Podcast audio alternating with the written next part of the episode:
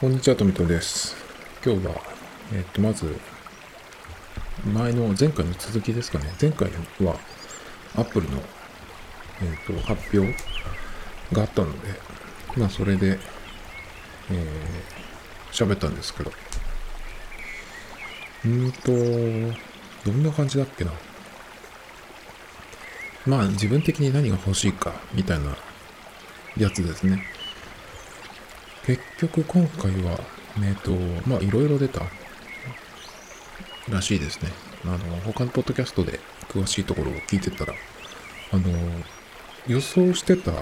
よりもたくさんいろんなものが発表されたっていうふうに言ってましたね。で、出なかったのは AirPods くらいっていうふうに言ってまして、そうなんだと思ってね。まあでも確かに iPad の無印版、それから iPad mini この辺が出たことによって、結構その、まあ、この時期は iPhone の発表なんだけど、割とね、そっちの方が、えっと、メインってわけじゃないけど、結構目立ったっていうのもあって。でも僕的には、そうだな。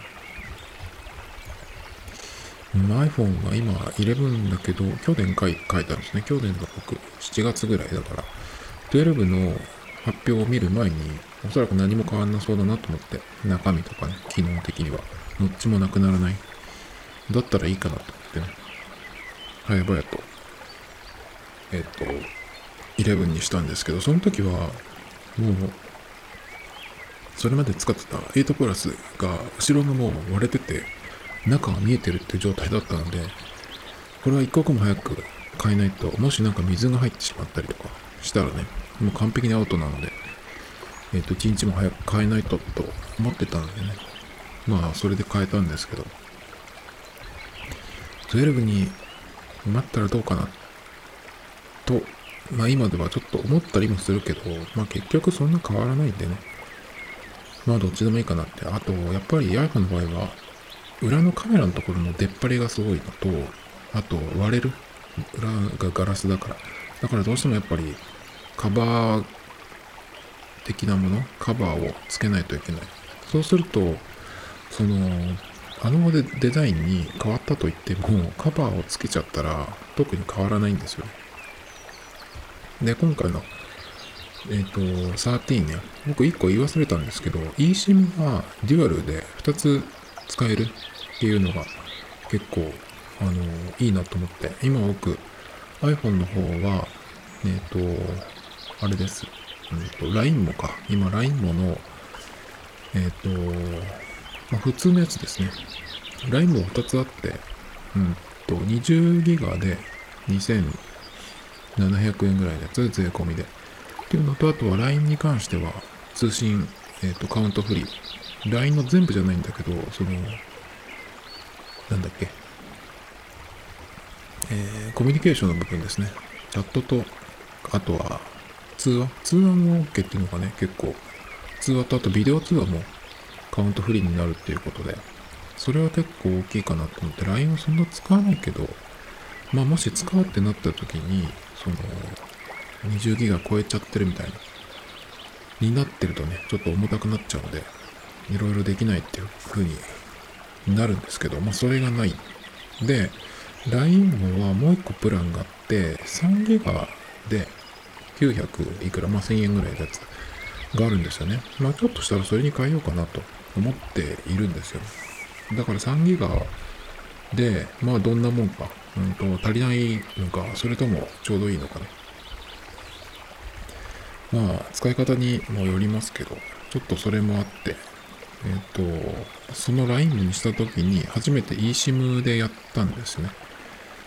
iPhone、iPhone 11も eSIM が使えるので、それでやったんですけど、まあすごく便利っていうか早くて、最初はだからその eSIM でやるっていうことで、うんと、どういう風にすればいいか。やっぱりその、プロファイルのダウンロードとかっていうので、通信はできないといけないので、えっと、Wi-Fi があるところでやらないと。っていうのがあるので、まあそこだけですかね。あとは免許証とかなんとかいろいろあとは、なんだっけ、えー、支払い用のクレジットカードかながあればいいのかななので、まあ、それが両方ある人だと、すぐできる。で、eSIM の場合っていうのは、えっ、と、オンラインで機種変して、うんと、機種変っていうか、乗り換えですね。をして、あの、SIM が届くのを待たなくていいんですよね。それがすごく良くて、あの、もの、ものっていうかその、えっ、ー、と、自分のその携帯があれば、もうそこからオンラインで契約して、すぐ使い始められる。すぐだから自分で切り替えられるんですね。それがすごくいいなと思って。まあ、いくつかの端末の SIM を入れ替えて使うっていう場合は、ちょっと、うん、めんどくさいというか、まあできなくなっちゃいますけど、まあ大抵の人はそんなに入れ替えないんじゃないかなと思うので、結構やっぱこれをやったら eSIM もう絶対だなっていうふうになりましたね。なので eSIM がデュアルで使えるっていうのは結構いいなと思って、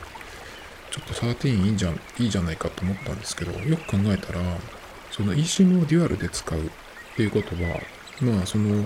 物理 SIM と、それから eSIM のデュアルの体制で、例えば2キャリアを契約しているとします。だけど、その2キャリアっていうのは、えデュアルスタンバイっていうのができる機種だったら、えどっちか、どっちに、えっ、と、着信があっても、特に切り替えとかしなくてもね、あの、両方使える。です、ですけど、この iPhone の、えっ、と、デュアル SIM、eSIM も含めて、の場合は、自分で切り替えるんじゃないかな。結局、デュアルスタンバイではなかったような気がするんだけど、もしデュアルスタンバイだったらちょっと使い方変わるなと思うんですけど、えっ、と、このデュアルにすることによって、うんと、まあ、両方回線が入ってる、使える状態。で、それを例えばその、1個は、えっ、と、着信っていうか通話用1個は、えっ、ー、と、データ用みたいに使ってる人もいるんで、もしかしたら両方は使えるのかちょっとわかんないですけど、まあでも切り替えて使うっていうのは結構めんどくさいなと思ってて、まあ設定画面に行ってタップすればいいだけなんですけど、それでもやっぱりどのくらい頻繁に切り替えるかっていうのもありますけどね。だからその切り替えがどうなのか。デュアルシムだけど、それがその日常両方そのデュアルスタンバイの状態なのか自分で切り替えるのかによってもちょっと変わるんですけど。まあだから eSIM と物理 SIM でデュアルで使えるって2つ同時に使えるって言ってもうんそれは国内で普通にいるいる生活してる時にどうなのっていう感じなんですね。そのめんどくささを考えると。だから国内で使ってる SIM とそれから海外でに行った時とかに使う SIM ね。これはパッと開けれる。えー、ていうか同時に入れておけるっていうのがなんか、そういう用途が一番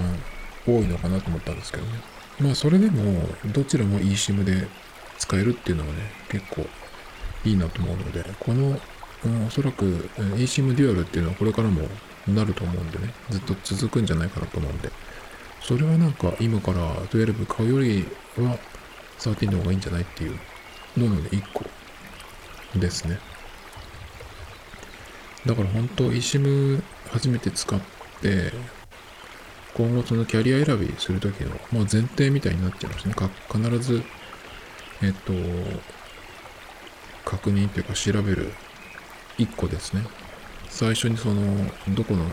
えどこのキャリアにするかっていうときに、まあ、料金とかね、あとそれから最初の手数料とか、オンラインでできるのか、すべて、えー、と解約からあ、契約から解約まで、っていうのも見たりするんですけど、それと同時に eSIM が使えることかっていうのも見るようになりましたね。あと12が値下げっていうのがあって、5000円、5、6、7000円くらいか、7000円くらいですか、値下げが。でもなんか、うん、それな、そのくらいの値下げだったら、13買った方が長く使えるんじゃないっていうかね、さっきのその eSIM のやつもあるし、まあ大して今回は変わってないですね。あの、ノッチが少し小さくな、小さくなったっていうか、小さくなったっていうほどではないけど、少しサイズがね、あの、小さくなったっていうけど、パッと見特に変わらない。しっかりノッチがあるなっていう感じ。なのでそんなに変わってないですけど。まだから12からの乗り換えっていうのはよっぽど何かがそっちの方が13の方がいいっていうものが、えっ、ー、と、あればですけど、まあ普通は12から13ってそんなに、もうほとんどね、よ、いいところはないんじゃないかなっていうか、そんなにそこまでして。まあ2、3年ぐらい前の機種から、だから10とか 10S とかね、その辺からの変更だったら、えっ、ー、と、少し値下げした12行くよりかは13の方がいいんじゃないっていう気がしますね。あの、デブレ補正も全てに入ったし、そういうとこも含めて。あとそのノッチの話なんだけど、この間リビルドっていう他のポッドキャストを聞いてて、なるほどと思ったんだけど、あの、ノッチはきっとなくならないよっていうふうに言ってたんですよ、その時の。ゲストの方が。広島さんっていう方かな。で、なんでかっていうと、その方が言うにはね、今まで iPhone は、えっと、ホームボタンがあるっていうことで、例えばイラストとかでも、スマホのイラストがあるときに、ホームボタンが1個そこにあるっていうだけで iPhone っていうふうに、その、見えるじゃないですか。実際は iPhone 以外にもホームボタン的なものがあったけど、みんな。だけど、あの丸いボタンがそこにあるっていうのは、やはり iPhone っていう、そのアイコンみたいな感じに見える。で、今って、その、フロントカメラのところが、うん、パンチホールだったりとか、あとなん、ティアドロップみたいな。あまあ、ほぼパンチホールみたいなやつですね。それの、そういうのもあるし、ノッチのは結構少なくなってきてるのかな、それで言うと。あと、メーカーによってはもう、えっ、と、パンチホールでもなく、ディスプレイの中に、なんとかそのフロントカメラを入れるみたいなね、そういうのもやってるみたいですけど。だけど iPhone は全くそのノッチが小さくならず、今回やっとちょっとだけ小さくなったみたいな感じなんですけど、だからなくならないのが僕はデザイン的にちょっと嫌だなと思ってて、なんか古臭いっていう感じでね。だけどその方が、ノッチはきっとなくならないよって言ったのはなぜかっていうと、そのホームボタンみたいに、あの、そのノッチがあることで iPhone っていう風にわかるっていう、そういう、なんていうのかな、うん、ブランディングっていうか、っていうのがあるから、だから例えばさっきの、えー、で言うと、今時のそのスマホのイラストみたいなのがあって、そこにノッチがあったら、これは iPhone っていう風に見れ見える。他のメーカーは結構その、うん、ノッチをやめて、そのパンチホール、穴が1個だけとか、っていう風になってきてるんだけど、そのノッチがあれだけデカデカとあるのは今、今やっぱり iPhone っていう感じなので、そのホームボタンに変わる iPhone っていう目印で、えー、来てるから、それはなくならないんじゃないのっていう風な話をしてて、なるほどなと思った。って考えると、ノッチは今後もあるのかなっていう風に思っていた方がいいかもしれないですね。日本人のなんか、うん、象徴っていうと大げさだけど日本人の印 iPhone なんかそういう感じがしてきてるんでちょっと僕はそういうのもあってうんあんまり iPhone ばっかりっていうのはねちょっと嫌だなっていうふうに思ってきてるんですけどそんなとこですかね。まあ結局そう。あとは AirPods が出ないって話は、この間ちょっとしたっけかな、最後。AirPods が、うんと、プロじゃなくて、普通の AirPods の方ですね。それの、まあ、第3世代的なやつが出るんじゃないかって話をしていて、まあ、第1世代、第2世代っていうのは、ほとんど、うん、とデザインは一緒なんですよね。その充電ランプが中開けた時に、えー、あるか、それから外側につくかっていう違いはありますけど、ほとんど変わってないですね。で、第2世代のやつはケースが、うんと、2種類あって、普通のケースと、それから、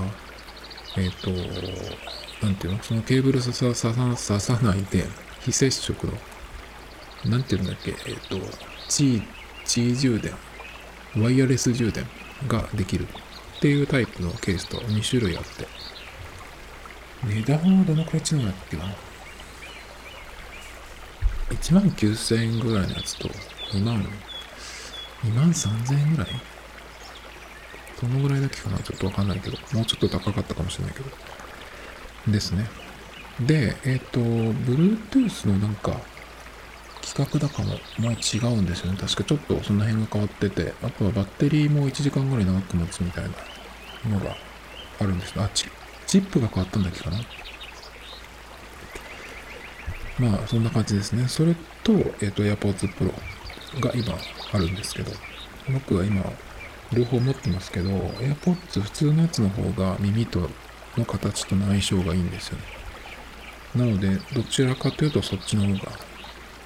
うんとよく使うんですけど。でそれを買ったのが2018年かなもしかしたら。で88年だから192021で今3年ちょうど経ったくらいなんですね。まあ今のところそのバッテリーの持ちとかはそんなに気にならないかなって。まあでも連続で使ってるとあれこんな早く終わるっけって思ったりするんですけどまあ1時間でなくなっちゃうとかそういうレベルじゃないのでまだ。よく使うのは、まあ、家でなんかその iPad でなんかこうしっかり聞くみたいな時とかあとは、えっ、ー、とランニングに行く時ですね Apple Watch とつなげて Apple Watch の音楽を聴きながらナイキのアプリからのそのフィードバックも聞きながらえっ、ー、とそれで走るんですけどその時も落ちないしね、全然。だから耳との相性が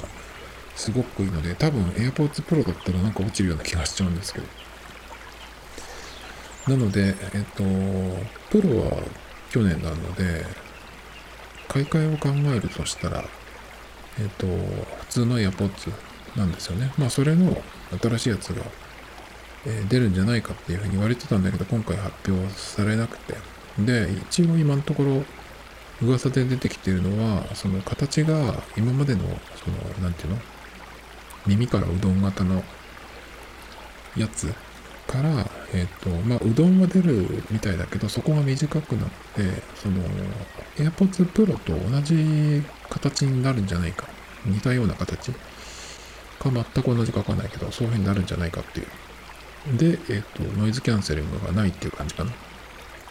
ていうふうに噂されてるんですけど、僕的にはそれになったらちょっと嫌だなと思ってるんですね。っていうのは、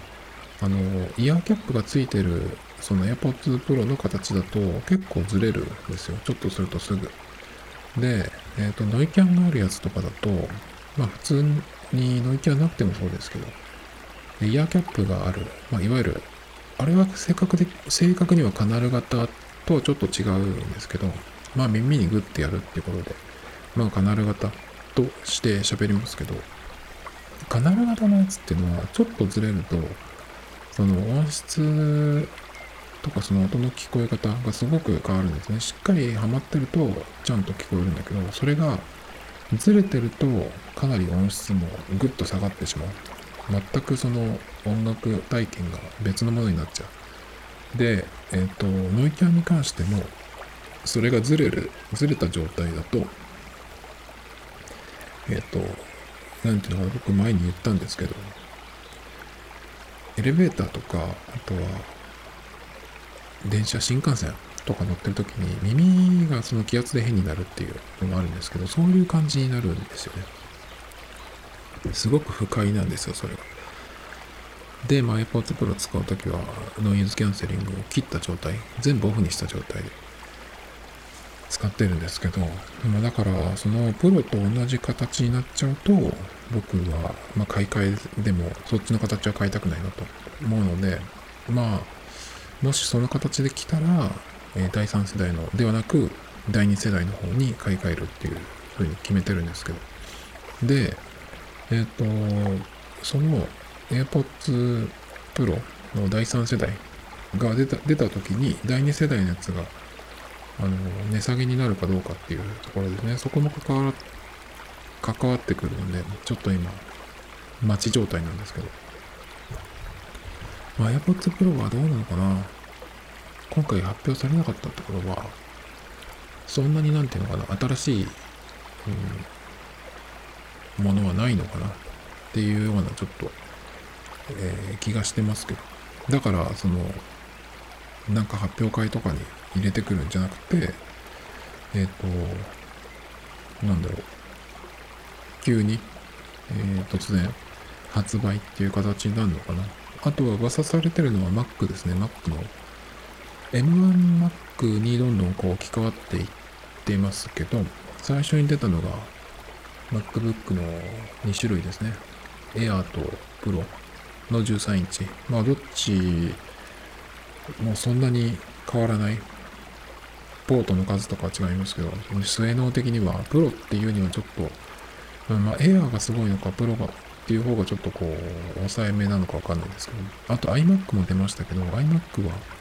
空張りがいっぱいあるけど、ファンがついてなくて、割とその、カジュアルめというかね、その、今までの iMac に比べると、そんなにそのパワーがすごいみたいなやつじゃない。デスクトップにしてはちょっと、え、軽いんじゃないのっていうようなね、感じなので、まだ本気のやつが出てないっていうことで、割とその本気系の M1Mac がこれから出てくると、えー、思われているので、何かしらのそれ系のやつ、MacBook Pro の M1 で16インチとかね、そういうのが出てくる時に一緒になんか発表されるのかな。わかんないんですけど、もう一回くらいでも今年何かイベントがあってもおかしくないなっていう気がしてるのでね、その辺で AirPods Pro とかも出るのかなとちょっと思ってますけど。あとはそうですね。うーん。携帯とかの話で言うと、通信障害がちょっと困ってて、まあ楽天モバイルなんですけど、2代目が楽天モバイル。で、結構それが、まあ4月ぐらいから僕がいるエリアでも常時つながるようになっているので、うんと、テザリングもそっちでやるようにしたんですね。で、それまでは iPhone の au の回線にテザリングで繋いでたんですけど、au の方を一回ポボにして、まあそれから LINE もにしたんですけど、まあそうするとテザリングなんか使ってられないので、そのテザリングを、えっ、ー、と、楽天モバイルを入れたギャラクシーの方にしているんですけど、テザリングが本当に繋がれば、あの iPhone より繋がるの早いし、切れないし、だからすごく快適なんですけど、やはりちょっと楽天モバイルが最近通信障害があったっぽくて、え、っと、あ、結局あったんですけど、え、っと、いつだっけ？に、1週間ぐらい前かな。ちょっとなんか入れといた気がするんですけど、これか。えっ、と、9月11日ですね。まあだからもう、1週間どころじゃないですね。20日ぐらい、あ、20日じゃないや、10日ぐらい経つんですけど。これが確かね、土曜日くらいだったかな。午後1時頃から5時半頃まで一部のデータで、一部のユーザーでデータ通信が利用しづらい状態になったと発表したシステム障害のためというっていう風になんか、公式にも出てるんですけど、これもね、なんか、書き方がちょっとムカつくんですけど、一部のユーザーでって言ってみんなではないみたいなさ、それはなんかその気がつかなかった人のことを言ってるんじゃない？一部のユーザーに入らない人っていうのは。そんなわけないじゃんっていう。あとデータ通信のほか、まあ、申し込みもできなくなった。通話は問題なく利用できたっていうこと。なんか、これがあってから、結構、なんか重たいっていうかね、その、ちょっとダメなんですよ。何が起きたのか知らないけど。えシステム障害のためって言うけど、それは治ったのかどうか。それか、まあ、復旧しましたのでお知らせいたしまして書いてあるんですけど、その11日の日付でね。だけど、どうなんだろう。未だになんか変なんですけど、すごく困ってますね。で、楽天ってこういうの、あの、楽天といえばスパムメールが有名ですですけど、なんかのそのキャンペーンみたいなのをやるときに、あの、申し込みっていうかその、なんていうの、エントリーをさせるんですよね。この間もなんだっけ、楽天ペイかなんかのやつがあって、普段そういうふうにやらないんですけど、ちょっとやってみようかなと思って進めてったんですよ。そしたら、エントリーするためには、このメルマガを購読する必要があるみたいなのがあって、そのチェックを入れないとエントリーできないみたいなね。まだそんなことやってんのかと思って、ちょっと、やめたんですけど、すぐそれは。あの、楽天のメールなんてスパムしか来ないから、あの、もうドメインごと、その、拒否をしてるんですよね。あれってチェックをしても、また新しい項目のメールを、えメルマガのなんだっけのそのタイトルみたいのを作ったら、それがどんどん来るようになるんですよ。だからいくらチェックを全部しておいても、また新しいのがどんどん来るんで、意味がないんですよ。だから、ドメインごと、えっと、何？拒否するんですけど。で、そういういらないゴミメールはいくらでもメルマガは出すくせに、こういう大事なことは、なんか、あの、公式に、なんていうの、公式ページに出すだけで、ユーザーには何も、うんと、来ないんですね、個別にこういうのがありましたって。だからさ、おかしいなと思ってる人がさ、通信障害かなって、まあ大体慣れてる人は思うと思うんですけど、その時に、まあ、今通信障害になってますよっていちいち、やるべきなのかどうかわかんないけど、せめてもう完全にこれ終わったよっていう時に、その、この時に通信障害になってました。で、えっと、今もう治りましたよっていうぐらいはさ、その一斉にメールを送るの得意なのに、なんでこういうのやらないのかなって。スパムを送るくせにさ。だからその、信用されないんじゃない？楽天って。と思ってね。僕は信用してませんけど。楽天とあと、ヤフー系ね。ここはメールマガが好きですよね。メール、メールなんて本当にもうそういうのしかないから、うんと、見る人もそんなにないんじゃないって気がするんですけど。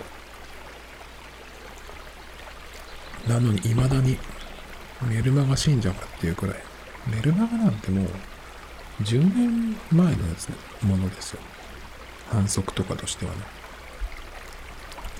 なんでこんなこと未だにやってるんだろうって気がするんですけど。しかもそのさっきも言ったけど、エントリーするためにメルマガを購読しろっていうのをさせてまでメルマガを送りたがる。よくわからないですけどね。で、えっ、ー、と、ポポが新料金プランっていうのを始めたんですよね。急に来て、これもちょっと前の話ですけど、えっ、ー、と、どういうやつだっけな。どっかに入れた気がするんですが、うーんと、どこだっけな。あった。えー、KDDI 新プラン月額0円。KDDI っていうのもちょっとなんか、紛らわしいんですけど、au じゃなくて、ポポ。なんでこんなことすんのかなって気がするんですけど、すっごいわかりにくくて。えっ、ー、と、まあ、今までにないうん、なんていうのかな、その、料金プランなんですけど、えっ、ー、と、13日にですね、発表されたのが、月額基本料金っていうのが、ポポの場合は、税抜きで2480円だっけかな。で、それに、えっ、ー、と、通話し放題とか、5分以内の無料とか、あとはなんだっけ、いろいろあったんですけど、1日だけデータ使い放題とかね、なんかそういううん、オプションをトッピングっていうネーミングで、えー、といくつかあって、まあ、必要なものを、えー、自分でね、必要な人は入れてくださいねっていう、まあ、それがその自分で好きな時にできますよっていう、オンラインで手続きするっていう、まあ、ブランドですね。キャリアというよりか。それが、まあ、今までだったんですけど、そこに新しい、えっ、と、プラン、うんとして、えっ、と、新しいプランになるのかな、これは。2000、え税込みで2728円の 20GB。これは今まで通りつ続くのかな？ちょっと見てみないと。えっ、ー、と、今度は、えー、ポポ2.0っていう、この、このネーミングもかなり古いですけど、Web2.0 とか言ってた頃がありましたけど、ドコモもなんかそういうのって滑ってないっけか？ドコモ2.0みたいな。懐かしいですけど。この2.0とかっていうのはすごく古臭いなと思いますけど。で、えー、今度はその基本料金っていうのが0円。そこに、えっ、と、まあ、必要なものをトッピングしていくっていう形。基本料ゼロだと何ができるのかなちょっとわかんないですけど。えー、っと、どうなってんだろう。えー、基本料ゼロから始めるオールトッピング。えー、最後に購入した有料トッピングの有効期限の翌日から180日間ってことはまあ半年ですね。有料トッピングの購入などがない場合、利用停止、契約解除となる場合から、だから0円で持っている回線を維持するっていうことはできるけど、有料トッピングを何もしないで180日間経つと、えー、契約解除とか利用停止になる場合がある。まあ、そういうふうにする。で、えー、その時なんか所定の手数料との等の費用がかかる場合があります。あと、トッピングによるデータ容量の追加などがない場合、通信速度は、えー、送受信最大 128kbps。まあ、ほぼ何もできないやつですね。っていうことは、うんと、まあ、携帯電話なんで、受け専用っていうのもあると思うんですよね。なんかそのお店とかの、えっ、と、使い方で。まあでも受け専用で何やるんだろう。電話もそんなにでも最近は、電話番号をお店とかで、うん、出してたら、余分な電話ばばっかりかかってくるんじゃないかなって気がするんだよね。特に年寄りとかからさ。だからあんまりやりたくないと思うんですけど、まあ僕がやるわけじゃないんで、あれですけど、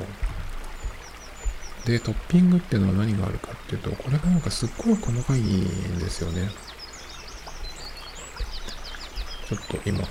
トッピング一覧っていうのを出してるんですけど、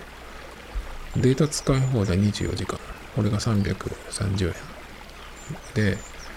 データ1ギガが、えー、7日間で390円。30日間990円。えっ、と、30日間？ん ?3 ギガで990円が30日間。20ギガで2700円が30日間。これはだから今までのやつで言うと、えっ、と、20ギガで2700円って30日間っていうのは、あれですね、今までのポゴのやつと一緒ですね。で、さらにもっと容量が多いのもあって、60ギガ6490円で、えー、まあ、約3ヶ月90日間。データ150ギガで12,980円で180日間だから半年分くらい。何なのこれはって気がするんだけど、どういう、うん、なんていうのかな、その、計算でこの60とか150とか、まあ20ギガっていうのは今までがその1ヶ月。20ギガ。2700円っていうのをやってやってきたので、それはわかるんですけど、60ギガだから、えっ、ー、と、3倍にして3ヶ月間分。を6490円ってことは、ちょっと安くなるよっていうこと。まあそういう感じかな。まあ、元の20ギガ。から、えっ、と、3ヶ月分、それから半年分とかっていうのをまとめて買うとかね。これはなんか、だからいちいち、今までだったら、その、1ヶ月20ギガで2700円高で使えますよっていうのなので、えっと、そのまんまね、使い切っても使い切らなくても、月が変われば、また20ギガに戻る容量がね。っていうことなんですけど、なんかこの90日とか180日っていうのがちょっと、その基準の1ヶ月20ギガから3倍、6倍っていうのはわかるんですけど、6倍だと3倍で60ギガ、6倍だと180ギガだと思うんだけど、そうじゃなくて150ギガ。何なんですかね、これは。でも実際150ギガにしたとして、これが180日間っていう制限がついてるけど、150ギガって結構ヘビーに使う人だったら1ヶ月だと思うんですよ。うんと YMAX とかとかだと、今、一番新しい 5G まで対応してるプランだと、えっと、3日間の制限っていうのがあるので、それに引っかからないようにすると、うんと、3日で15ギガだっけかな？だからまあ1日5ギガは使っても大丈夫だよっていうことだっけかな？ってことは5ギガかける30日として月150ギガっていう、まあ割とざっくりした計算になるんですけど。で、僕が WMAX 使ってた時は、うんと1日1ギガは絶対使ってて、その時は5ギガ制限じゃなくて、1日3ギガだったらまあ超えないっていうような感じだったんですよね。だから3ギガだと3ギガかける30で90、まああともうちょっと足して100までいかなければいいかなっていう、ぐらいなね、感じの計算だったので、150ギガを180日間っていうのはなんかちょっと、うん、その20ギガを基準に、うん、3ヶ月分、6ヶ月分とかってやってるけど、なんかちょっと、しっくりこない気がするんだよね。だから20ギガで、1, いや1ヶ月20ギガっていう人だったらいけるけど、なんかこれを見るとちょっと、その計算をせずに、60ギガで90日、150で180日って、なんかちょっとなっていう気がしますね。あと、コンテンツトッピング、 DAZN 使い放題760円。7日間。スマッシュ使い放題24時間220円。でもこんなのやったらすぐにギガはいっちゃうと思うんだけど。なんかこの辺がよくわかんないんだよね。エギガは前から Netflix プラン、データマックスの Netflix プランとかってやってて、 Netflix の、えっ、ー、と、サブスク利用料も込みで一緒に払ってちょっと安くなるみたいなのがあったんですけど、携帯のそれでやって、携帯で見るみたいなイメージにならないのが僕はなったんだけど、そうすると、ネットフリックスなんか携帯で見てたら、データマックスとは言ってもすぐ通信制限だと思うんですよね。なんかその辺がよくわかんない。なんかどういう、どこ見てこういうの作ってんのかなっていう気がするんですよね。なんか全く分かってないなっていう気がしますね。あの、楽天モバイルだっけかなもうそうだけど、あと何何かでそれを思ったんですけど、うんと、そうだ、えっと、楽天モバイルの、うんと、端末のラインナップですね。楽天モバイルを、うん、なんていうの、その、えー、安いキャリアっていうのは、なんていうんだっけ、えっ、ー、と、なんだっけ、どう忘れちゃったんだけど、格安 SIM。格安 SIM を使う人は、えっ、ー、と、月々の携帯料金を下げたいはずだから、え、使う端末も、なんていうの、その、安い、え、ミドルとかローエンドの端末を選ぶはずだみたいな決めつけがあって、だからなのかわかんないけど、まあ Y モバイルとかもそうだけど、楽天モバイルも、えー、iPhone はいろいろ使えるのかな？だけど、Android のハイエンド端末は全然出てこないし、ギャラクシーなんかも、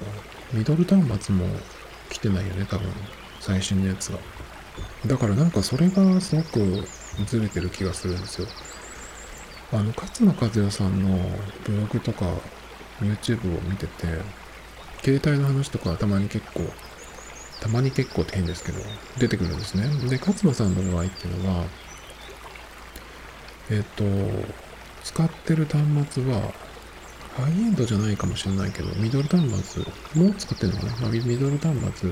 と、あとは、そういう、なんていうの、SIM フリーの SIM だけのやつですね。まあ、格安 SIM っていうかわかんないけど、でもどこも au ソフトバンクではなかったですね。聞いたことないような、富士 Wi-Fi とか、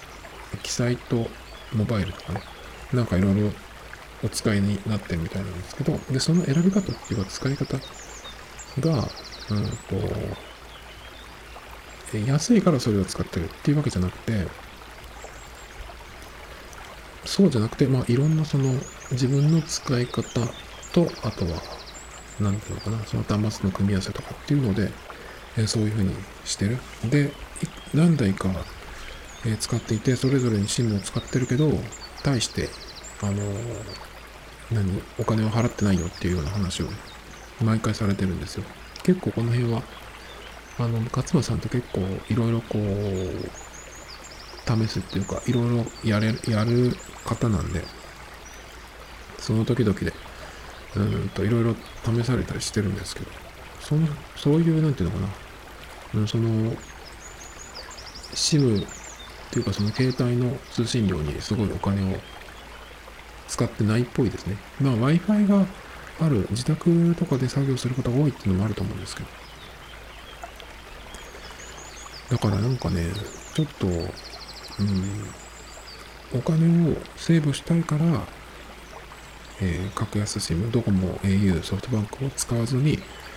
別のその MVNO とかを使う。で、そういう人が、えー、使う端末も、ローエンドとかミドルエンドを使うみたいな、そのなんか決めつけがすっごいなんかね、何も分かってないなっていう気がするんですよね。楽天モバイルなんか、まあ、これもこの間言ったばっかりですけど、あの、楽天モバイルがよく、その、最近のその、アハもボボ、LINE も、LINE も特に、えっと、1000円プランを出しましたけど、1000円とか990円？で3ギガかな？そういうなんか他にもありましたね。今回のそのボボの0円からっていうのも楽天潰しとかって言ってますけど、LINE もの990円が出た時もそういう風に書いてる記事がありましたけど、何にも分かってないなと思って。その0円から持てる、それから3ギガで9、まあ、約1000円っていうのは楽天モバイルもやってるし、なんだったらそれは後から出てきたんですよね。今年の2月とかそのぐらいに楽天の発表があって、その楽天の場合は、その新しい、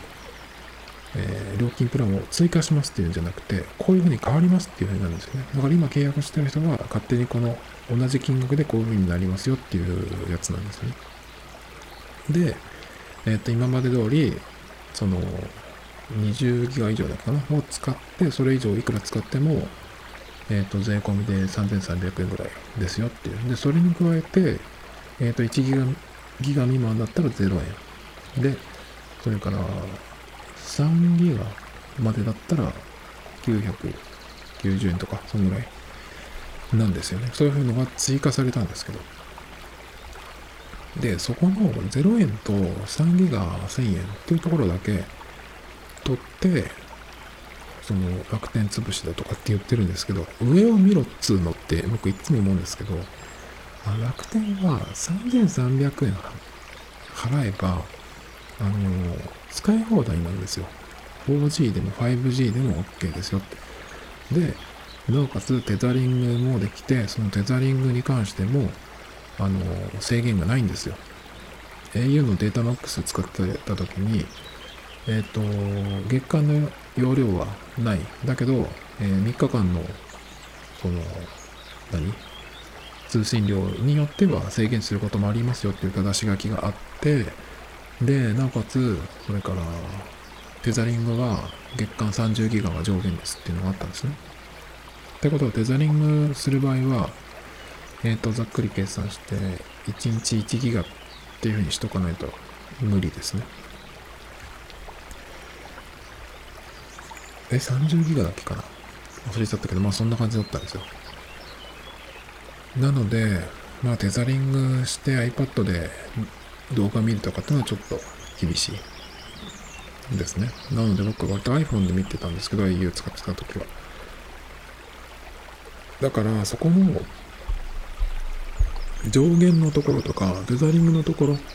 でその値段でやっていて、なおかつ0円で持てて、え3ギガ1000円っていうのが他にないんですよ。なのにそこの下のなんていうの合わせられるところだけ見て0円とか3ギガ1000円とか。そこだけを見て、うん、楽天潰しとか言ってるけど、潰せない、潰れないし、そんなんでね。僕楽天モバイルに今その通信障害の話をしたり、え、したので、まあ、なんていうのかな。手放しで満足してますっ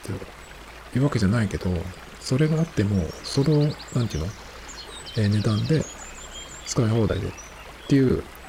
MVNO じゃないキャリアってないので、僕は、えっ、ー、と、その、ちょっと通信障害があったりとか、他の何、au、KDDI とか、ポポ、ラインモがそういう安いプランを出してきたからといって、そっちをメインにする、変えるってことはないですね。だって比較になってないもん、全然。LINE もは、えっ、ー、と、今 iPhone で使ってますけど、そっちはまあ、まあ実質、うん、サブ回線みたいになっちゃってるんですけど、メインの電話番号だけど、回線はサブみたいになってるんですよね。だからそういうのもあってね、なんかその、ユーザーがどういう、うん、使い方をしてるか、選び方をしてるかって、全然わかってないのかなっていう気がしますね。なんか通信キャリア何、何十年もやってて、なんかその、ずれてる感じ。わざとなのか本当に分かってないのか分かんないですけどね。ちょっとすごくなんか変な感じがしますね。あの、勝手に決めつけないでほしい。それはすごい思いますね。この間、ヒコロヒーさんっていう女性の芸人の方が、その、女芸人に対する決めつけ。女芸人はこうだっていう。女芸人はモテないとか。うんと、何？俳優とかが来ると喜ぶとかさ、なんか勝手に決めつけられた前提でいろんなことがこう企画とかが作られていて、なおかつ自分たちもそういううん決めつけられた前提での振る舞いを求められるとかって言ってましたけど、なんかその、決めつけられると全く話が通じないですよね。最初からずれてるから。だから、えっ、ー、と、安いプランを使う人は安い端末を使うはずってそんなわけではないんだよね。ハイエンドの端末って高いけど、やっぱり何に、えー、どこの、何のためにそれを選んでるかっていうのはその人それぞれなんで、カメラが大事っていう人もいれば、うんと、まあ単純にデザインっていう人もいるかもしれないし、デュアルで eSIM っていうのがもう本当にとにかく大事だっていう人もいるしね。わかんないけど。なんで、わかんないんだったら決めつけないで、いろんな風にできるようにしとけばいいじゃんっていう気がするんですけど、なんかすぐ決めつけたがるよ。人間、個人同士のコミュニケーションとかもそうですけど、なんかね、その決めつけってなんとかならないのかな？決めつけないと気が済まない人がいるのかな？まあ人間なんていうのかな、その分からないっていうことが不安だったりするんで、不安な状態だと、なんかその自分をこう、なんていうのかな、うん、安心させるために、いろんなことを、まあ他人のこともそうだし、まあいろいろね、決めつけて、決めつけて前提を作って、えー、自分勝手にやりたいっていう人が、そういう、まあ愚かな人が多いんでね、まあそうなると思うんですけど、決めつけなくっても、わからない状態でも、その場その場で判断すればいいだけなんで、決めつけなくても困らないんですよ。なんかそういうの企業にはやってほしいなと思いますけどね。企業といえば、1個。これですね。えっ、ー、と、スタバの話ですけど、まず、ストローの話ですね。ストローが、もうここはえっ、ー、と、紙の、何ストローに、とっくに変わってまして、ライブドアニュースの記事ですけど、スターバックスのフラペチーノも紙ストローで提供になるっていうことで、えー、ネットで不満紛失ってなったんですけど、紙ストローに、えアイスのドリンクかな？アイスの、えー、フラペじゃないアイスのラテとかなんかそういうティー、ティーとかね、をアイスで頼むと、うん、それを飲むために、えっ、ー、と、紙のストローを使うしかないんですけど、紙のストローしかないんでね。で、それだと、えっ、ー、と、すごく使いづらいですね。もう唇の、なんていうの、上唇の裏側にくっつくんですよ。飲む、その、量というか、それはあまり関係ない。吸い込みには関係ないと思うけど、やっぱりそのくっつくっていうのはすごく嫌で、嫌だなっていうかね。だから、スタバでなんかアイスのドリンクってあんまり飲まなくなって、アイスの時はフラペチーノにしちゃったりするんですけど、コーヒーフラペチーノとかにしちゃうんですけど、で、そのフラペの場合は、その専用の太いストローだったんですよ。そっちは紙じゃなかったんですね。えっ、ー、と、だけど、今度、いつからかわかんないけど、まあ順次そうなる。えー、フラペチーノも紙ストローになるってことで、最悪ですよね、これは。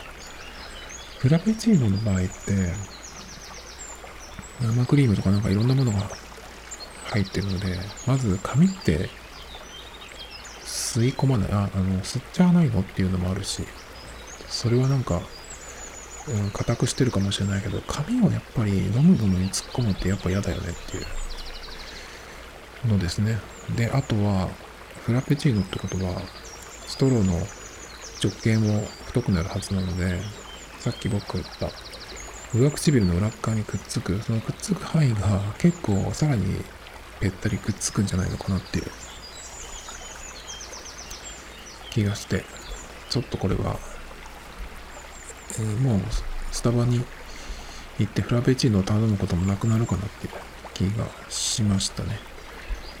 で、これも結構それに似てる話なんですけど、ストローだけじゃなくてカップ。も変わると、えー、使い捨てをやめるためにカップのシェアを始めるって言ってるらしいです。スターバックスコーヒージャパンが。なんだそれはっていうことなんですけど、うんと、なんだろう、どうなるんだっけ繰り返し使えるカップのシェアリングプログラムの実証実験をまず丸の内エリア東京で開始する。リユースカップで、えー、ドリンクを提供し、飲み終わった後のカップを店舗で回収して、それを、え委託先で洗浄して再び使用するっていうことですね。飲み終わった後のカップを店舗で回収？何これは？どういうことなんだろう？持っていく？わざわざ。なんかその、マイボトルを持ってる人は、それを、えっ、ー、と、出して、その場でバリスタの人が洗って、えっ、ー、と、それに入れて、まあ、お客さんに出す。そうすると、マイボトルの人は何十円だかちょっと安くなるみたいなのがありますけど、あれは別に確か、スタバの、スタバで買ったボトルじゃなくてもいいんじゃないかな。でもなんかなと思って、そのボトルをいつも持ってるっていうのも嫌だし、その、物を持ち歩くっていうと、自分でいつも持ってなきゃいけないけど、それをしなくていいためにお金を必要な時に払うんじゃないのって思ったりするんですけど、なんかちょっと、すごくこういうのは気になりますね。ど、どのぐらいそのシェアするカップの素材とか大きさとか、なんだろうな。硬さっていうかわかんないけど、それはどのぐらいの、どういうものなのか。ちょっとすごく気になるんですけど、この、その、なんていうの、シェアする、えっ、ー、と、カップは、シェアは義務付けられるのか、それとも、えっ、と、そういう、なんていう、スタバ愛がある人が、えー毎日のように行く人は、そのカップを、うん、持っていくのか。でも、カップで回収する、あ、でもそっか。えっ、と、 to go はいいのか。 to go じゃなくて、えっ、と、イートインっていうか、その場で、店内でか。店内のやつは、えーいつも捨てちゃうけど、店舗で、えーまあ、回収して、洗って、再び利用っていう、そういうことなのかな。多分そうだよ。じゃあ、別にいいのか。それが、えっ、と、洗って出てきたものか、使い捨てのものかっていうのは、そんなに気にはならないと思うんですけど。あれはどうすんのかな？でもその、えー、コーヒー系のやつだと紙のカップですね。その to go 持って出るテイクアウトの場合は。だけど、フラペ、フラペチーノとかの場合は透明のやつ。あれはプラスチックだから、あれはどうするのかなあれは紙カップにするの中見見えないけど。なんかよくわかんないんですけど。こういうなんかその、真面目企業って大変だなって気がするんですけど、本当に、なんていうのかな、その、うちはこういうことを積極的にやってますっていうのを、うーん、なんかその企業のキャラとしてやんなきゃいけない、みたいなことなのか、うんと、わかんないですけど、なんか僕こういうストローのやつもそうですけど、の見ると、なんかスタバさよならって、その度によく思っちゃうんですけど。まあカップの場合は、あれじゃない？別に。うん、捨てるか再利用するか、店っていうか、スタバ側が変えるだけっていう感じかな。あとは、うんと、そのテイクアウト分のはどうなるのかわかんないけど、まあでも、フラペチーノのストローが紙になるんだったら僕はいらないですね。スタバってなんかその場所代っていう感じがしてたんで、じゃあちょっとそこにいるんだったら何にしようかっていうその選ぶ楽しみがフラペチーノだったり、その季節物とかね、まあいろいろカスタマイズも含めて。あったっていうだけで、でもそんなめんどくさくなるんだったら別にいちいちスタバに行かなくてもっていう。スタバのコーヒーがものすごく美味しいっていう。ふうにも思わないし、フラペチーノより僕はあれ系だったらゴディバのショコリキサーの方がダントツで美味しいと思うんで、わざわざフラペチーノがどうしても飲みたいってわけではないですね。マックの話を最近行かなくなったんでしないんですけど、マックの、えっ、と、いろんなその限定もの、あれは僕は、その、なんていうのかな、今度こんなの入れますっていうのを見ると、ちょっとこう惹かれて言ってたんですけど、結局何食べても、まあ僕にとってはですけど、一緒なんですよね。まあマックはマックっていうか、辛いか甘いかとかは違いますけど、季節物とか出てきても、まあ毎回でもこんな感じだよねっていう、特に残らない。フラペチーノもそう。なんか薄いんですよね、いつも僕にとっては味が。なんていうか。生クリームが多いのか氷が多いのかわかんないですけど。なんで、フラペチーノも、まあ、散々飲んできましたけど、そんなにっていう感じなんで、まあそれだったら別にいいかな。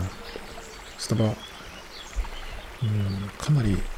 行かなくなりましたけど、今後またさらに行かなくなるかもしれないですね。今はあの、まあ、コロナの影響で、まあ言ってましたけど、なんかその、ふと、うーん、ホームページを見たら、その、なんかあった時にすぐあそこは対応して、お店を1日とか2日とか閉めるんですよね。で、閉めたけど、ここは再開しましたよっていう、その、えっ、と、お知らせみたいなのをまめに出してるんですけど、それがすごく多くて、あれ大丈夫なの？ここってって思っちゃうんですね。その、PCR をの検査をまめにやってるからそういうのが発覚するのかそれとも、まあ、わかんないですけどね。なんかそこでそこの人って何そんなに感染するような人いっぱいいるのって思っちゃったりするんですけど。なんかそういうのもあってねちょっとやめてます。あと人がやっぱり来るところダメなのっていうかのもあってね。行かないようにしてますね。なので本当にちょっと行かなくなるかもしれないですね。僕今初めてゴールドスターになったんですけど一回もそれから使ってないですね。豆を買いに行くぐらいですかね。でも豆も一通り飲みましたけどカルディで買ってもうんとスタバで買ってもっていう感じがちょっとしてきたのでわかんないですけど。Tomido Times Podcast. This program was broadcasted you. Anchor FM.